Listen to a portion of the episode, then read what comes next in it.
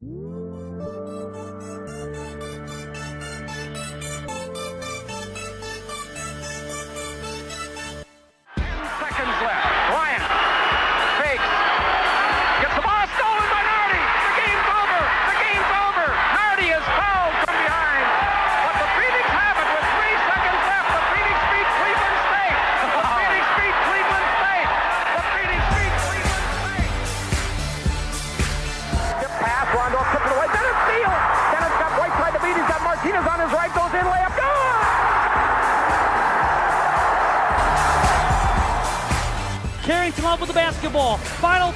seconds. The dream, reality for the Green Bay Phoenix. The 18-year drought is history. The Green Bay Phoenix are going to the NCAA tournament.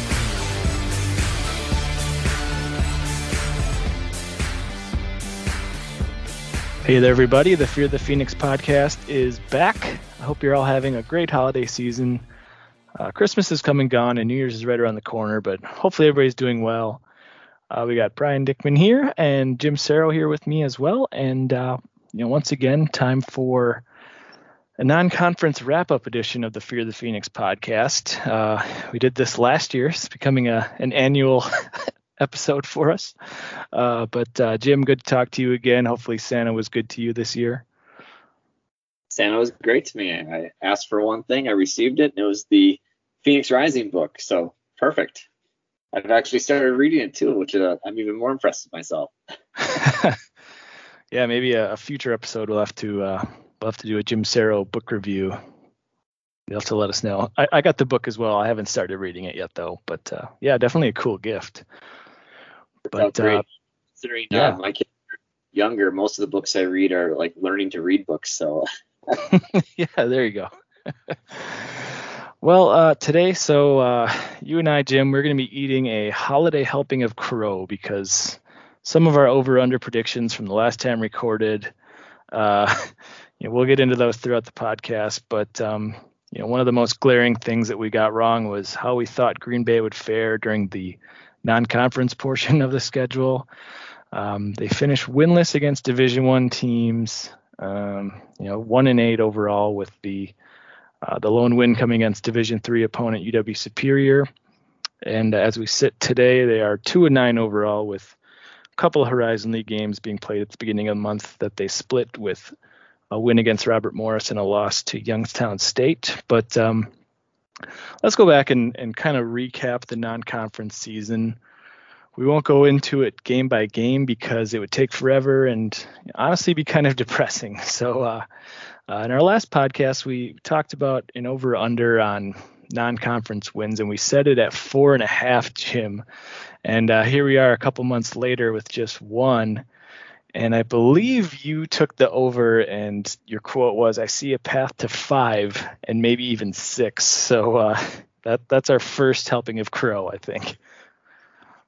Well, a lot of people don't know that um, in addition to being a big fan of the Phoenix basketball team, I'm apparently a big fan of the Phoenix hand grenade team because I thought, you know, or horseshoe team, you know, because it's close counts and hand grenades and horseshoes. right. Yep. Uh, you know, the thing that stands out to me is that there were a couple of losses that, you know, obviously we'd love to get back. Indiana State lose by four, Greensboro lose by two, FIU lose by three. I mean, those are games that uh, you know I I basically thought they would close out and didn't, but that would have gotten a lot closer to that uh, five plus number that I was looking at. Uh, you get some of the games that they're right there.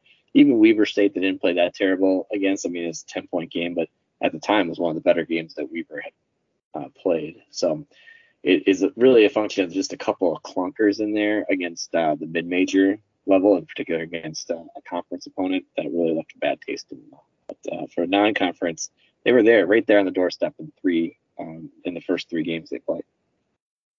Right. Yeah, and I'm gonna, you know, take a little credit here because I did take the under, but I did say uh, I see four wins. so, you know, also wrong, but yeah, like you said, a, a bunch of close calls that just didn't go their way. Um, you know, the the three bye games against the Power Five teams. Didn't really expect them to win those, but Um, I thought they could go, you know, two and two or so against Greensboro, FIU, Weber State, UMKC. Um, some winnable games there, but uh, alas, here we sit. So um, let's kind of dig into, like I said, we're not going to go game by game, but just kind of look at the good, the bad, the ugly from what was the non-conference portion, those nine games that we saw. Uh, do you want to go first with your good, or do you want to save the good for last, or what do you want to do there, Jim? Well, we'll do it in order: good, bad, and ugly. So. All right, yeah. What what do you put down for a good? Yeah, I just went with uh, some individual player improvement that I really liked. Um, you know, obviously a, a, big surprise for most Phoenix fans was the performance of Donovan Ivory, uh, second leading scorer on the team, and he's been a little inconsistent in these games. However, he has a ceiling that's significantly higher than most of the players on the team. He has a multi-tool game, you know, in terms of a little bit of defense, a little bit of rebounding, a little bit of assist, a handful of turnovers, you know, multi-tools, if you will. But uh, uh, I really like what we've seen from Donovan overall. And, you know, as we head into conference play, I think at the playing the guard position at his size and athletic ability, he's to be a mismatch uh, if he's – you know, really focused and dialed into each and every game going forward. So I thought that was a really good positive for them. Uh, obviously, the news came out today in the paper that there's a change at the starting point guard position, and you know we have Kamari McGee being it, you know, taking over as the starting point guard here in Northern Kentucky game on Thursday, and he really, uh, you know, as the non-conference schedule really went along, he really improved. Um, you know, he was able to get in the, the paint and put a lot of pressure on the defense and start scoring. So you had another scorer out there. I thought that was really great. And another young guy that, you know, isn't super consistent in terms of his playing time or the, you know, how he plays when he's out there. But, you know, you had Cade Meyer with a, a super high ceiling. Um, you know, how many times did you see him in the half court get a, a flush? Uh, you know, we've seen several of those. And that's a mark of physical strength and athleticism that most teams in their rise, most of the players in the Horizon League don't have. It's one thing to get a dunk in the open court, but he's throwing down stuff and attacking the hoop in the half court. And I really, really uh, uh, love seeing it. And a couple of other returners that you knew would be good. Manny Ansong kind of expanded his game, though inconsistent. Uh, you've seen him knock down some threes. And uh, Japannah Kellogg, I thought was actually multiple games this year where you've seen him finish over both his right and left shoulder in the post and get um, a little bit of post touch game going, I think that'd be really good for the Phoenix offense to have somebody reliable inside. So those are my goods. That there are five guys that I think are doing reasonably well as individual talent. Yeah, we, we definitely had the same idea there. Um, you know, you mentioned Kamari McGee. He's the the number one bright spot for me so far, uh, especially over the last three games, averaging over 15 and a half points, shooting 53% um, in his last three games. So, um, yeah, like you said, he's gonna gonna get the keys. He's gonna be the starting point guard. Uh, we wish Lucas Stieber a speedy recovery. Sounds like he tested positive for COVID, according to Scott Venci, but um, wish him well in his uh, return. But yeah, Kamari, you know, just whenever he's been given a chance, you know, when he plays more than 20, 25 minutes per game, he's scoring in double figures. So he's taking advantage of his playing time when he's getting it. So good to see that he's going to be giving the chance to uh, continue to be the starter. But um, you know, just because he he adds another dimension to the offense. You kind of mentioned it. He can get into the paint. He can finish at the rim, kick it out to a shooter, draw fouls, shoot free throws. Um, you know, he he does have more turnovers than assists currently, so still a little bit of growing pains, but um, still a true freshman, so that's kind of to be expected. But uh, good to see he's going to get a chance to kind of learn on the job and play through some of those mistakes. Um, you know, we highlighted some of the same guys. I also thought Japannah Kellogg has come on strong this season. I like what he's doing. Um, you kind of hinted at it in our podcast last time how uh, you didn't mention him by name really, but Donovan Ivory has been a, a, pleasant surprise, though he's kind of faded down the past few games or so. Hopefully he can uh, get back on track. But um, yes, some individual efforts there, definitely uh, showcasing some good things for Green Bay during the non-conference. So what do you have for a bad or two? well, I have uh, uh, three things on my bad list, and um, wouldn't be the Christmas spirit if it wasn't a naughty list or a bad list, right? So, uh, right. The one thing I have on my bad list: uh, Indiana State game, Greensboro and FIU, all games that they had double-figure leads in, um, all games that they lost by less than four points, and just didn't, as a group of players, know know how to close those games out. So that was really that stung. Uh, three-point shooting is on my bad list. Uh, team is shooting 58 to 29 from deep or 25%, and only three guys are over 30%. You've got uh, Jem Kirchman, 5 of 11, Mitch Listow very small sample size, 3 of 10, and Lucas at 9 of 30. So you have, you know, three guys at 30% or better. Uh, in today's college basketball game, that's not going to cut it. So that's on my bad list. And then something that I, I think happened, but I'm not really sure it's all days, but uh, the Badger game that was bad. yeah, uh, I I also uh, have a little.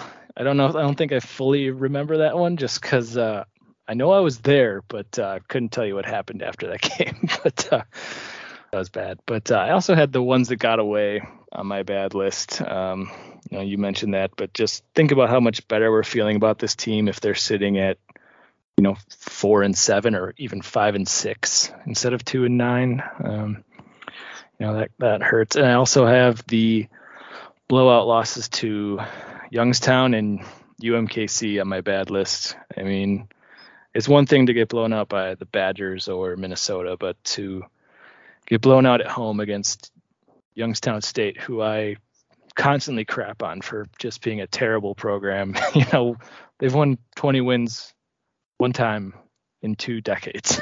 you know, two winning conference records in 20 years. So it's to get blown out at home by them kind of, you know, that that just didn't sit well with me. So that one's on the bad list for me. Um, what about your ugly? Yeah, I mean, uh, kind of alluded to it in the non-conference. No, uh, no non-conference D1 wins. Uh, one and eight overall.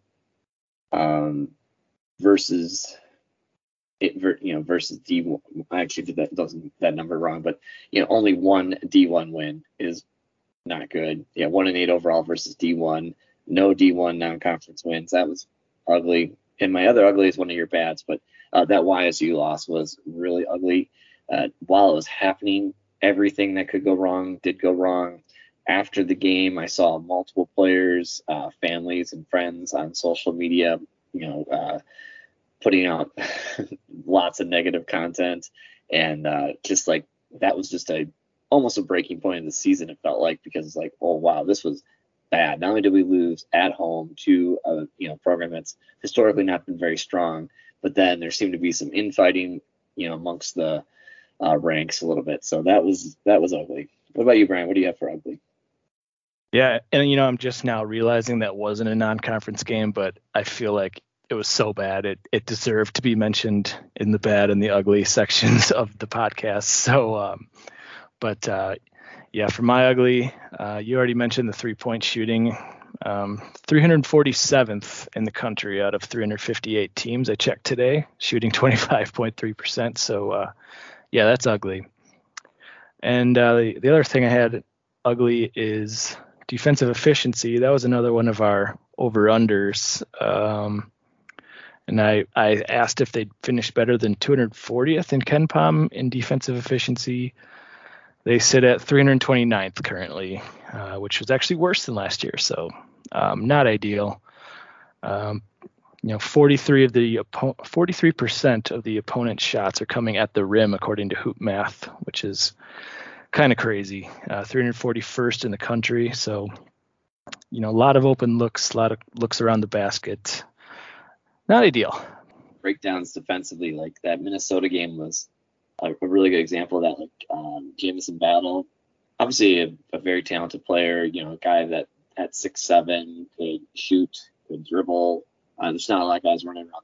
I think that look like that guy, but there were just tons of breakdowns where you know the whoever was on him got hung up in a screen and no, nobody helped, or if they helped, they you know rotated off too fast. Like I mean, that could just annihilate them. And he wasn't really doing anything super complicated, so or super you know that required like out of this world athletic ability. I mean, there are just tons of defensive breakdowns, and we've seen that. Yeah, I rewatched the Greensboro game. I had that one in my um, YouTube TV um, library, and I rewatched that one, and I was like, I saw tons of defensive breakdowns there too, where you know, in at the end of it, they're they're doing a lot of good things, and then all it takes is one little mistake, and it's a bucket. So frustrating. Yeah. Yeah, especially when they're, you know, they're just playing man to man straight up pretty much every time. Um, so yeah, just gotta have better rotations, better help defense, things like that. Um, so you know, calling for it every game, help side, help side, hear it all the time, help side, be in the help side position, and they're, you know, they'll have guys there, but then they they leave too soon, or like it's just it's just like little stuff that's not, um, you know, like the little finite details are just not ironed out yet. I, I have no doubt they work at it. I have no doubt they watch video and, and, and try to improve on it, but just, you know, got a lot of young guys playing for the first time. It's going to take a while. Yeah, they are the um, second most inexperienced team in the country, according to KenPom, which is kind of crazy. But yeah, that's where some of that youth and inexperience is showing. So uh, that's a wrap on the non-conference season and I guess the first two Horizon League games. But uh, I can only go up from here, right? Uh, but I guess the good news is uh, it seems like the rest of the Horizon League isn't much better than Green Bay this season. So, um, Jim, I thought we'd take little time to play a game made famous in the 1999 movie Office Space. You see, it would be this mat that you would put on the floor and would have different conclusions written on it that you could jump to.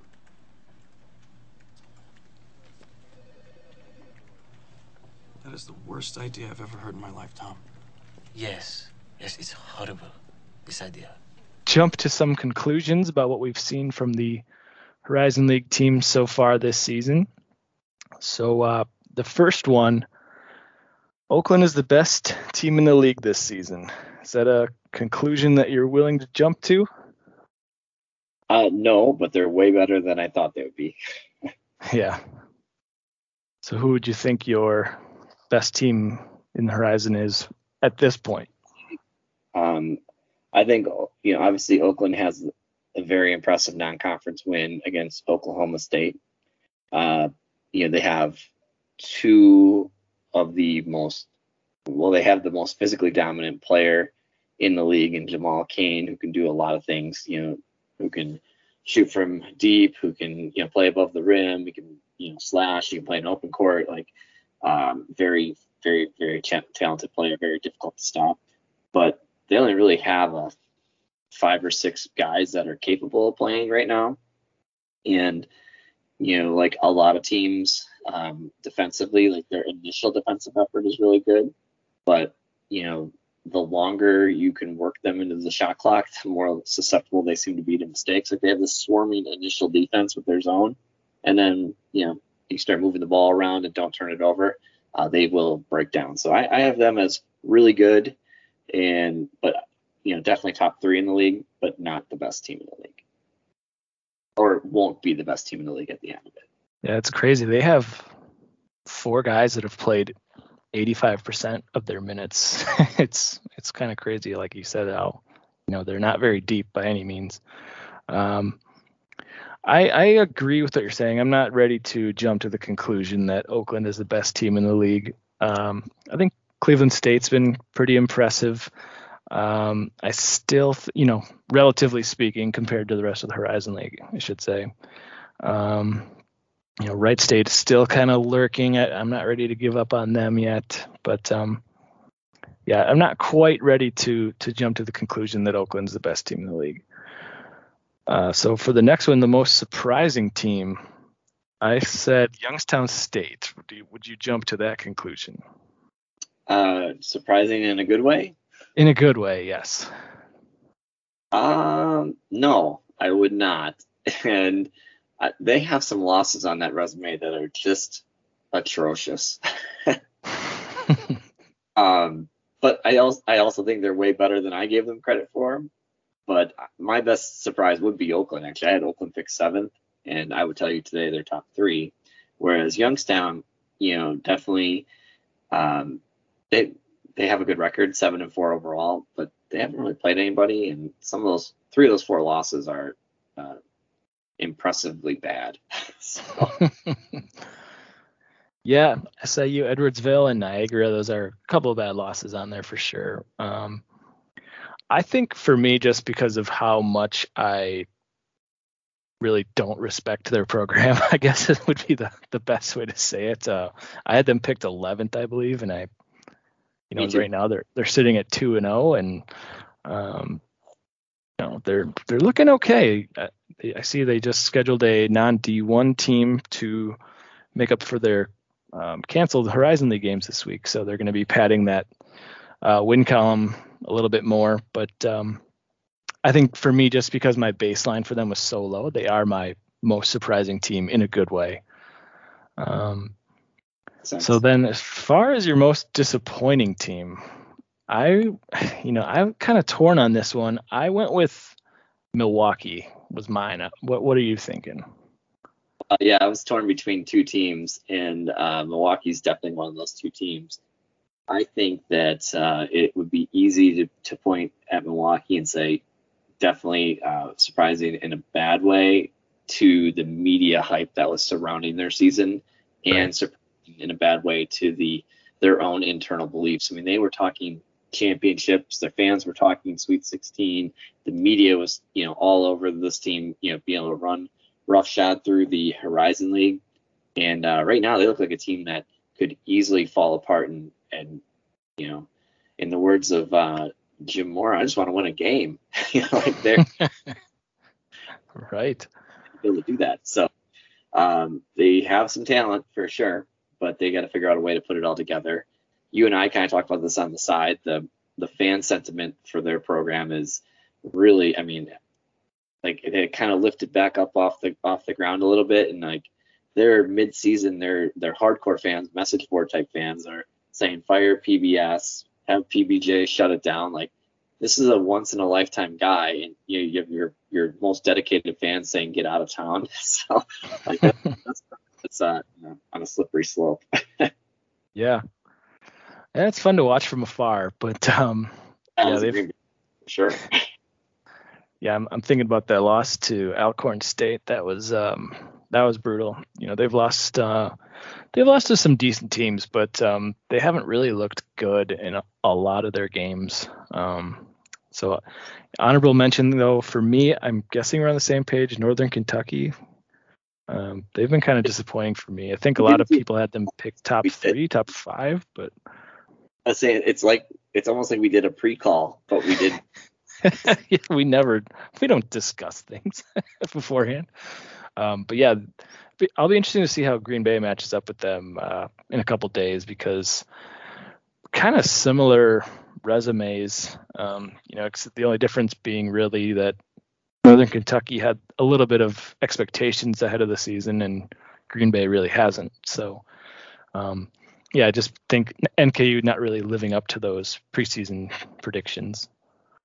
No, when you look at some of the numbers around NKU, you know, offensive efficiency at the time of this recording was at 194, defensive efficiency at 203. It's like a team that just doesn't do anything that great. Like they're not terrible, just don't do anything great.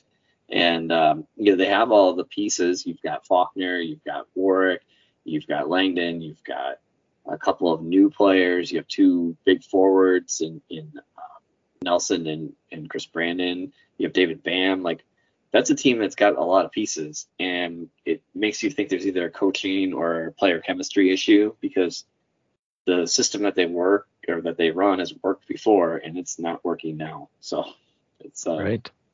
You know, they, they play at a slow pace. They shoot a lot of threes, and you know whatever they're doing is not working basically. But big big disappointment.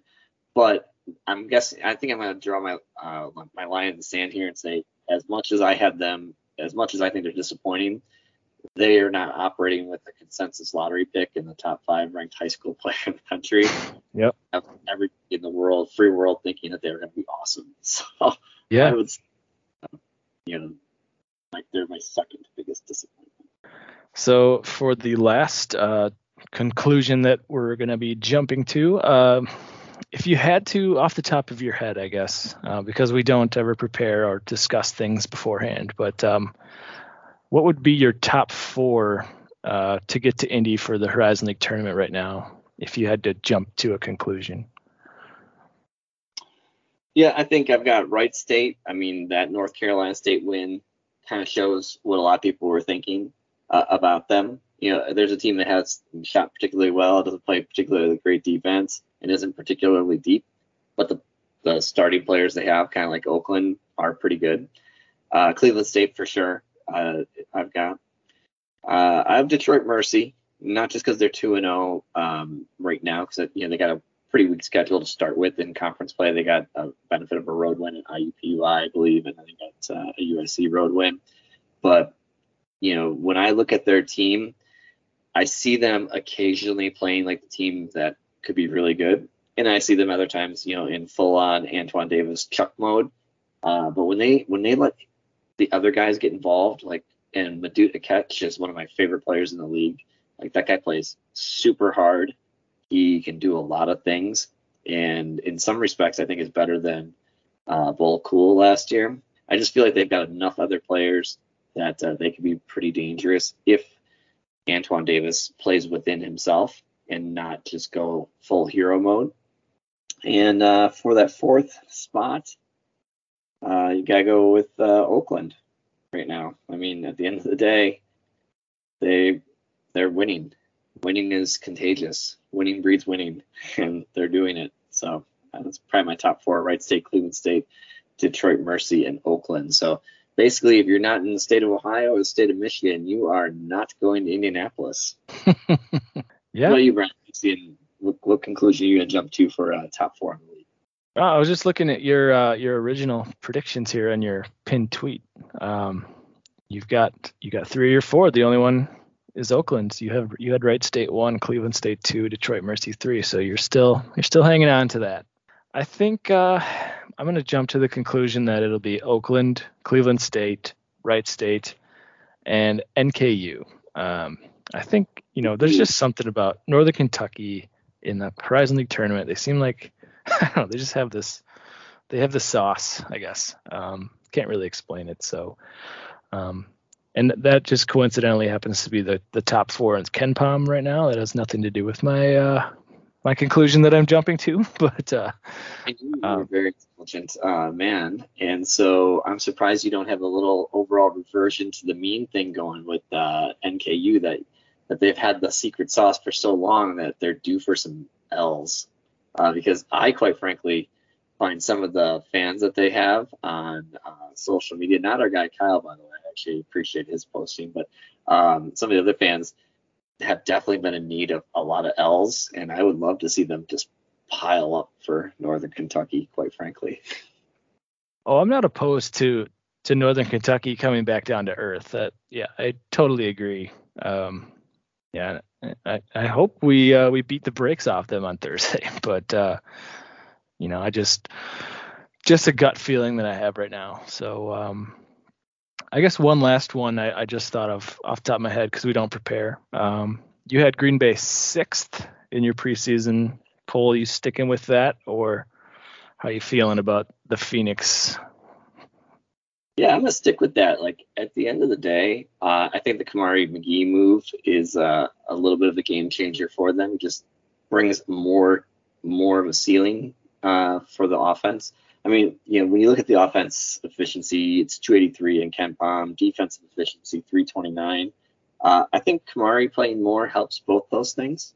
Um, so I, I actually I like Lucas in that bench role. Like the guy knows everything that's happening on the court. He's the leader on the team.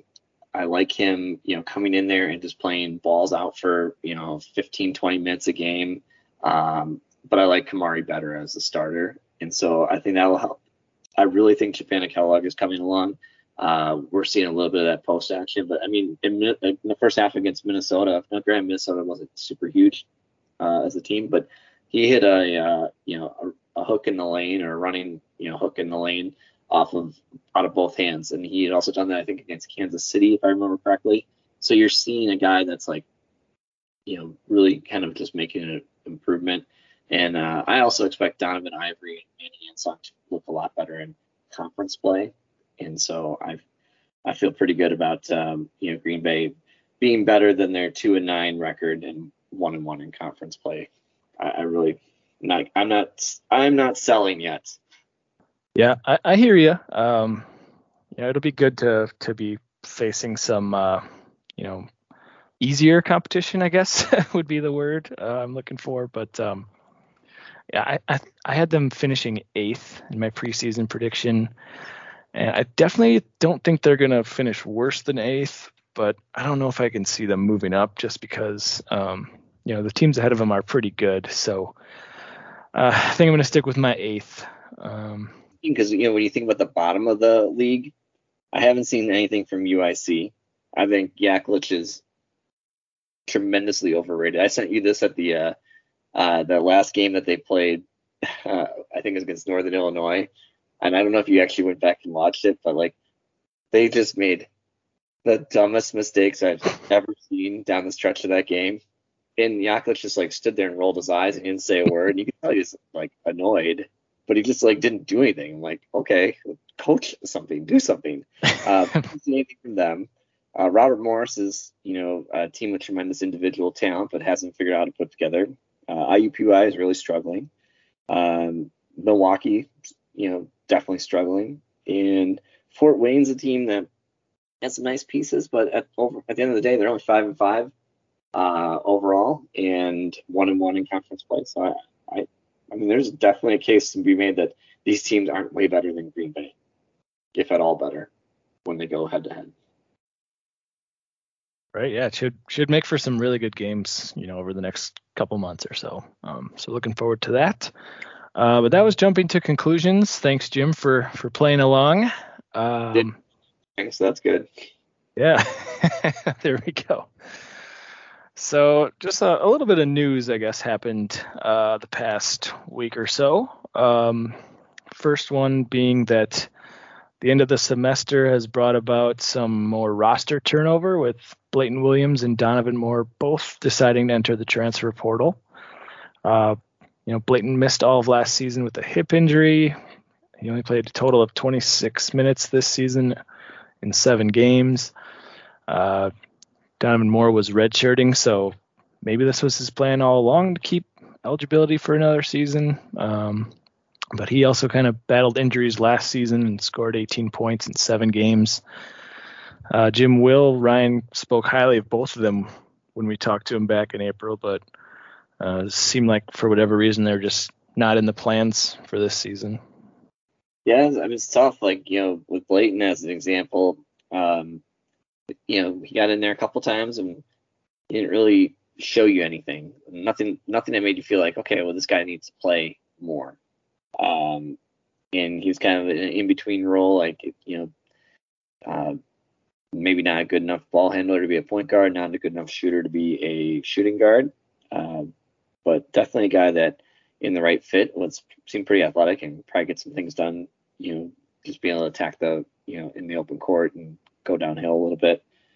And uh, Donovan Moore was a guy I really liked. I had seen him practice a couple times, and I liked his defensive intensity. I liked that you know he had the ability to get in the paint, but um, it seems like you know he was a little out of control at certain times. And most of the players on the roster, if you get out of control, uh, you come out of the game. And just feel like he didn't really fit what was happening. Uh, a guy that I don't know where he'll end up, but I wouldn't be surprised to see him in a different program. Uh, you know, I don't know if D1 level or maybe a level below, but doing pretty well because he had a lot of physical tools that are pretty impressive. And um, you know, this year in the open scrimmage, like he was really good shooting the ball. The ground is unguarded, but you know, he was way more improved than I was expecting. So sad. To, I'm sad to see him go. He's one of the guys that I thought could be good for this program uh, eventually. Yeah, for sure. It'll be interesting to see where they end up. Um, you know, obviously everybody knows about PJ Pipes, Josh Jefferson, and Amari Davis going on to other, you know, decent programs. But there have been some other Darner era transfers that ended up out of Division One altogether, like Paris Taylor's in uh, Division Two, Demonte Taylor playing JUCO, Jacob Jones is in at an NAIA school, I think. So, um, you know, just kind of the roster turnover continues, and um, you know, especially those last three guys I mentioned, kind of, you know, I don't want to be harsh, but it seems like, um, you know, pretty much wasting a, a, scholarship on guys that aren't Division One level. So, um, you know, maybe it's a good thing that we're opening up a, a scholarship here for for the off season. Uh, we already have 6'10 Donovan Short signed, so uh, just will be kind of you know, interesting to watch to see what what they do if they're going to be more active recruiting 2022 high school players again, or maybe do some shopping in the transfer portal. Um, you know, what what would your preference be there, Jim? I guess at, at this stage of the game with with just the one scholarship available. Best shooter they can get. yeah. um, guy I really like is high school player Jack Rose. Um, that would be you know somebody that looks like that, you know, six five and can shoot and can create their own shot. Um, but that's a freshman, so it's a guy that you know you're talking a couple years away from probably being an all Horizon League level player. But somebody like that would be great in my mind.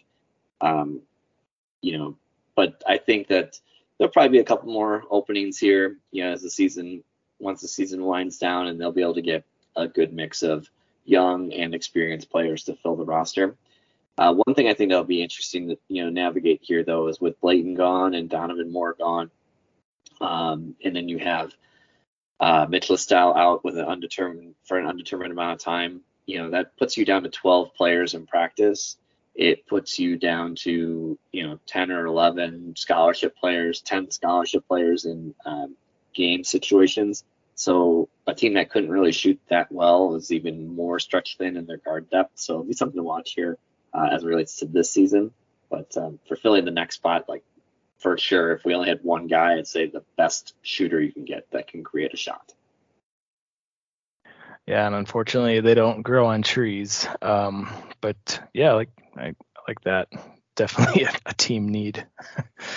um, so then the other piece of news that came out recently, obviously uh, a little bit happier news. We've got two former Green Bay Phoenix players in the NBA now. Uh, so happy for both of these guys. Uh, Alfonzo McKinnie signing for the rest of the season with his hometown Chicago Bulls. Um, he had signed a couple of 10-day deals with them, but he was the first player to actually get a sign for the rest of the season after all these COVID um, related signings. And then uh, Keifer Sykes finally getting his first chance at some regular season NBA action. He signed actually a two-year deal with the Pacers, but um, next season being a, a team option. But um, you know, it's just both of these guys really have a crazy story going from being lightly recruited out of the same high school in Chicago, playing together at UWGB, playing professionally all over the world, and um, you know now especially for Keifer finally getting that NBA opportunity, but also for McKinnie to to be playing in his hometown team. It's it's really cool. Yeah, I think it's awesome. You know, those guys made it to the NBA. Uh, for Keifer, it's probably way longer overdue than I would have expected. Like he has produced everywhere he's been, uh, and he's not necessarily a guy that you know at his size passes the uh, proverbial eye test, but um, that's why you know you can't measure the heart because that's on the inside, and that guy plays hard. He brings a lot to the table, and I, I hope they both have uh, tremendous success. And, and you know, McKinnie getting back in the league, like, I thought that was only a matter of time. You know, when you've been on championship teams like he has in the past, and you just kind of know your role and you know how to uh, excel in it, I think that'd be, you know, it's been, he'll be a good fit because winning teams, not like the Bulls are a winning team right now, they need guys that can come in there and support their stars. You know, they've got Ball and LaVine and DeRozan. They need guys that can come in there and say, okay, how do we accentuate those guys' positives? And you know, something that kind of always stands out to me. I remember when Coach Wardle was in Green Bay, he would say it all the time: be a star in your role. And um, you know that kind of what the, these guys are now tasked with doing is being a star in their role, supporting the main guys on these other NBA teams, and still being you know respectable threats, but not being a ball hog. Like uh, I know we're on a Fear the Phoenix podcast, not a Fear the Deer podcast, but like I can't stand watching Jordan Nwora play for the Bucks because he thinks he's, you know, taking take step back jumpers and, you know, does stupid things when he's playing. The guys off the bench have to be a star in their role, and uh, McKinnie and Sykes I think are going to be great in that at the NBA level. Um, you know, Brian, I want to think. I want to give you a little um, something to think about. I think the 2013-14 Phoenix team was the best ever in the in the history of the program. And when people think about the glory days, a lot of people talk about Dick Bennett, which obviously had tremendous success. Uh, but that 13-14 team was only seven years ago, and that was a team that not only do you have two guys in the NBA, you had Alec Brown get drafted in the NBA, you had Greg Mays uh, get drafted in the G League, and you also had Jordan Fouse and Carrington Love on the team. Like that was a loaded team. yeah, and to rain on the parade, it, it, makes it hurt that much more that they never made the NCAA tournament. But uh, no, I totally agree. That team was so much fun to watch every single night. Um, and you know, just thinking back to, to these two guys specifically, what a what an awesome feather in the cap for for Green Bay's program. One of only 43 schools to have multiple players in the NBA right now, according to Spotrac. It's the same number as Butler, Washington State, Boston College, and Pitt more than several Power Five schools, including Wisconsin, I believe, um, unless Aleem Ford signed again today. But you know, even still, um, you know, it's it's it's pretty awesome. What you know, just having, I, I, I gotta think that's a good recruiting, you know, pitch because it's not just the NBA guys. I feel like Green Bay has a ton of guys playing professionally that, um, you know, more so than other Horizon League schools do. I definitely agree with that. That Green Bay, yeah, there was that thing from Jeff Goodman a couple years ago about you know other coaches ranking every school by different categories, and selling pros was one of the categories.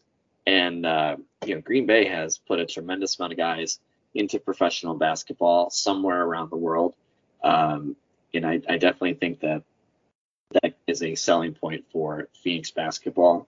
Um, and hopefully, we have more guys, you know, at that level going forward. I mean, you certainly see the raw talent in some of the guys that have uh, signed with Green Bay.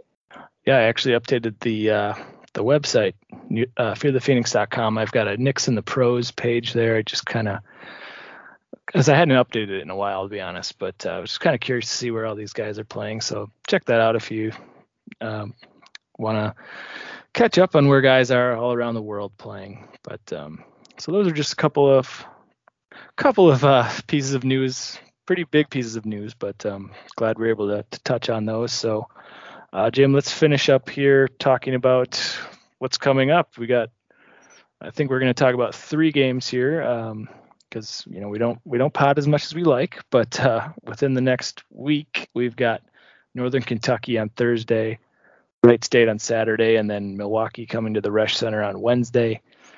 So if we uh, let's kind of go one by one here. Um, starting with Northern Kentucky on Thursday.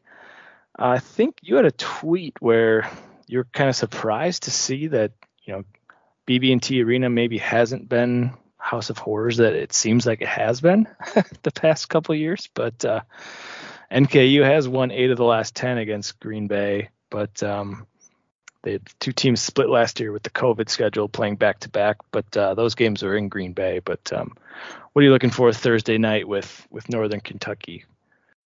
Well, get on the glass. That's a big thing for Green Bay basketball, and um, minimize turnovers. Northern Kentucky is a team that wants to turn you over. They want to get an easy uh, transition basket. I think that Northern Kentucky's uh, zone is, you know, matchup zone or whatever they're playing they start out really strong, but as the possession wears on, they you know have more breakdowns. And I, I look at um, a guy like Manny Ansong. Uh, he annihilated Robert Morris's zone. Now, granted, they're different because that was a two-three zone versus a matchup zone, but like there's still like Manny Ansong on the baseline, you know, is a big big factor. And I still remember plain as day uh, the last time that Green Bay won at BBT BB&T Arena Manny Patterson had a big game in the high post, and uh, you know he was hitting jumpers, he was making passes out of the high post, and he got the ball in the middle of the zone, and he just turned and made plays. And guys like Donovan, um, or not, excuse me, not Donovan Ivory, but Cade Meyer and Manny Ansong could definitely do that in this game. Japannah Kellogg as well. So I really feel like they've got a good good chance if they get on the glass and um, you know don't turn the ball over against the initial setup of the zone defense. Yeah, and, and I know KenPom's not the Bible or anything, but uh, he's got NKU by 11, which seems like a lot. Uh, I think this will be a tight game. Um, it's kind of interesting you mentioned that Manny Patterson game. That'll actually be two years to the day uh, when Green Bay won that game back on December 30th, 2019. So, um, yeah, looking forward to that one. That one might have uh, some seeding implications since these two teams will probably be, you know, pretty close in the standings at the end of the year. So, um, well, should be a good one on Thursday night. And then uh, Saturday, Green Bay heads to the Nutter Center to take on Wright State, where they've lost seven straight games. Uh, you know, a lot of that due to, you know, Wright State's just been pretty much the dominant program in the league for past few years. But, um, you know, uh, last year, uh, I think Green Bay went there and those kind of felt like moral victories at the time because you know not a lot of not a lot was expected of Green Bay in those games and Wright State was obviously the preseason favorites, and Green Bay kept it close till the end there in uh, both those games. But um, what are you expecting this time around? Yeah, Wright States has been you know a place that Green Bay has always struggled to play well at. Uh, going back to Kowalczyk, Brian Wardle, you know, like it doesn't seem to matter who's coaching our team. Uh, we have not played well at the Nutter Center. Um, Wright State, you know, you've got guys like Grant Basile, Tanner Holden, um, Trey Calvin. They, have got some players, um, but there's that's not a very deep team. I was surprised to see how fast uh, KenPom has their tempo at. I believe they had about 36th in tempo, and because uh, they don't really seem like they play up and down basketball, so they must just be, you know, getting good enough looks in the half court fast enough that they're playing at a pretty fast uh, pace. But um, ultimately, I hate to go uh, Darner, full Darner here, but it would feel really good this weekend. you want the split. uh, I, one thing that's interesting to note is Wright State is dead last in the Horizon League in rebounding margin. I was kind of surprised to see that.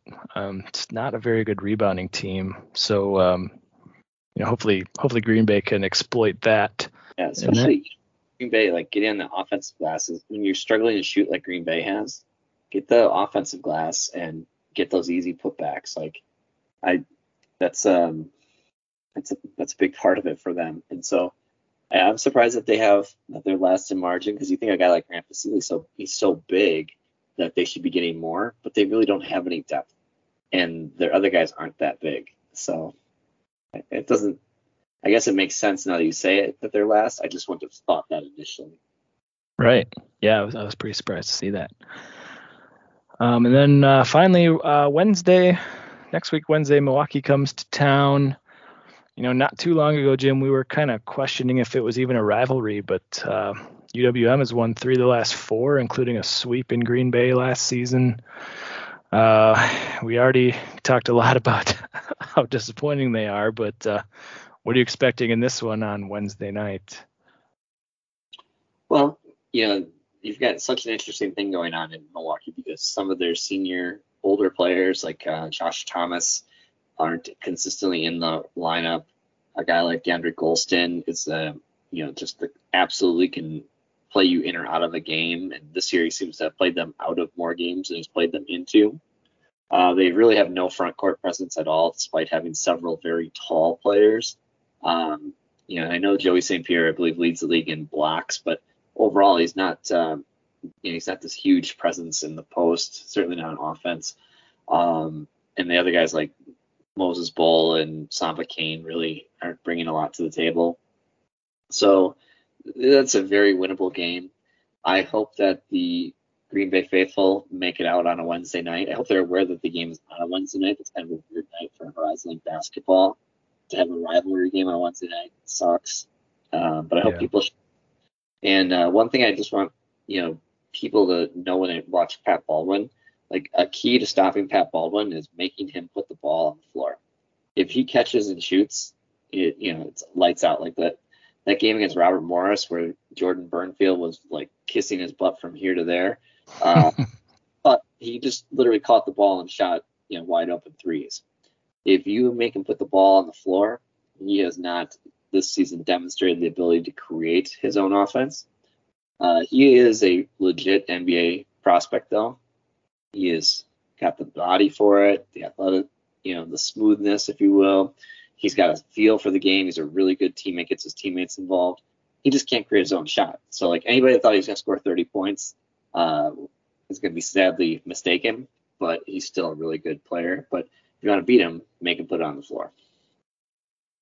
Yeah, hopefully we don't see any of the uh, you know the Steph Curry that he pulled against Robert Morris, where he shot the three and started woofing at the at the bench before it even went in.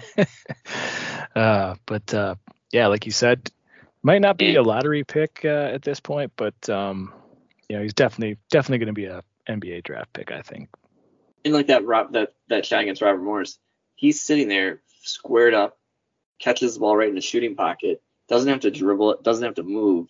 Like that's a Steve Kerr shot back in the Jordan uh, heyday, like having a shooter in the corner. But he didn't create that shot. He just, you know, he just shot it over the top of every, you know, six four guard that's in the league.